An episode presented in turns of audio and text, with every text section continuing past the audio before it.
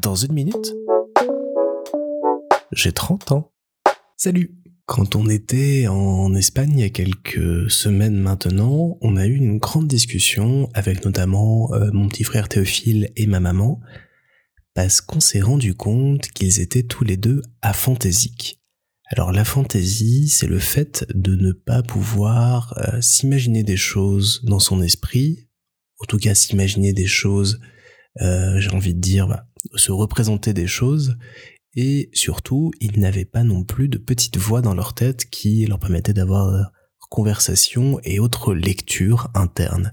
Donc déjà une, une barre de surprise parce que je les connais depuis bientôt 30 ans et je n'étais pas du tout au courant de ça, donc euh, assez, assez intéressant de discuter autour de ça et puis de voir que personnellement, bah, c'était quelque chose que je pensais être naturel, cette voix et cette, le fait de pouvoir imaginer des choses et de découvrir que certaines personnes bah, ne peuvent tout simplement pas, ça, ça me fait me remettre en question et ça m'interroge sur euh, toutes les capacités qu'on a en tant qu'être humain. Est-ce qu'elles sont toutes présentes ou pas? Et euh, ça ouvre, euh, voilà, je, vois une porte s'ouvrir dans mon esprit vers un, univers de questionnement aussi intéressant qu'idiot. Donc je vais pas m'engouffrer là-dedans parce que sinon l'épisode va être très long. Mais ouais, j'étais euh, très intrigué, très curieux. Donc on a beaucoup discuté autour de de ce problème. Enfin non, c'est pas un problème. On a beaucoup euh, discuté autour de cette condition qu'ils ont. Et euh, ça permet notamment de lire plus vite sans être gêné par le fait d'imaginer les scènes, de se plonger dans l'histoire, c'est euh, aussi euh, a priori pratique pour euh, écrire parce que eux les mots viennent tout seuls quand ils doivent écrire quelque chose. Ils sont pas là à réfléchir, à préparer, à se morfondre, à discuter sans cesse avec cette petite voix intérieure, à l'écouter ou à ne pas l'écouter. Comme elle n'est pas là, bah, ils font juste et ils vivent.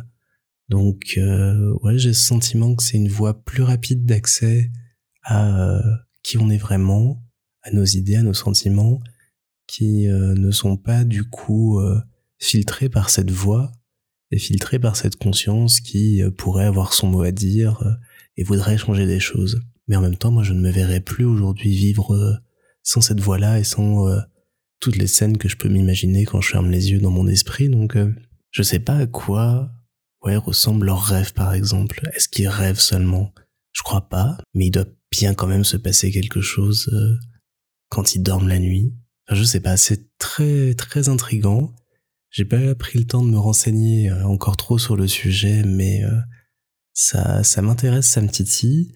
Et donc on a euh, aussi une grande pote à nous qui écoute ce podcast qui elle n'a pas de voix dans sa tête et je serais assez intrigué de discuter avec elle, voir si elle peut ou non imaginer des choses et euh, répondre à ces questionnements euh, sur les rêves, sur comment est-ce que elle se projette dans des questions, dans l'avenir, dans des projets. J'aime bien ce fait de découvrir la vision du monde que quelqu'un a et qui n'est pas la nôtre.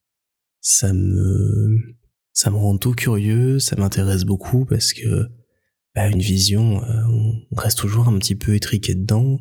je trouve que ça ouvre la réflexion, ça ouvre le dialogue de pouvoir euh, échanger là-dessus. Et donc j'ai j'ai hâte d'en apprendre plus sur le sujet. Et là, la petite voix dans ma tête me dit qu'il est temps d'arrêter euh, cet épisode. Et donc, bah, je vais lui laisser les derniers mots.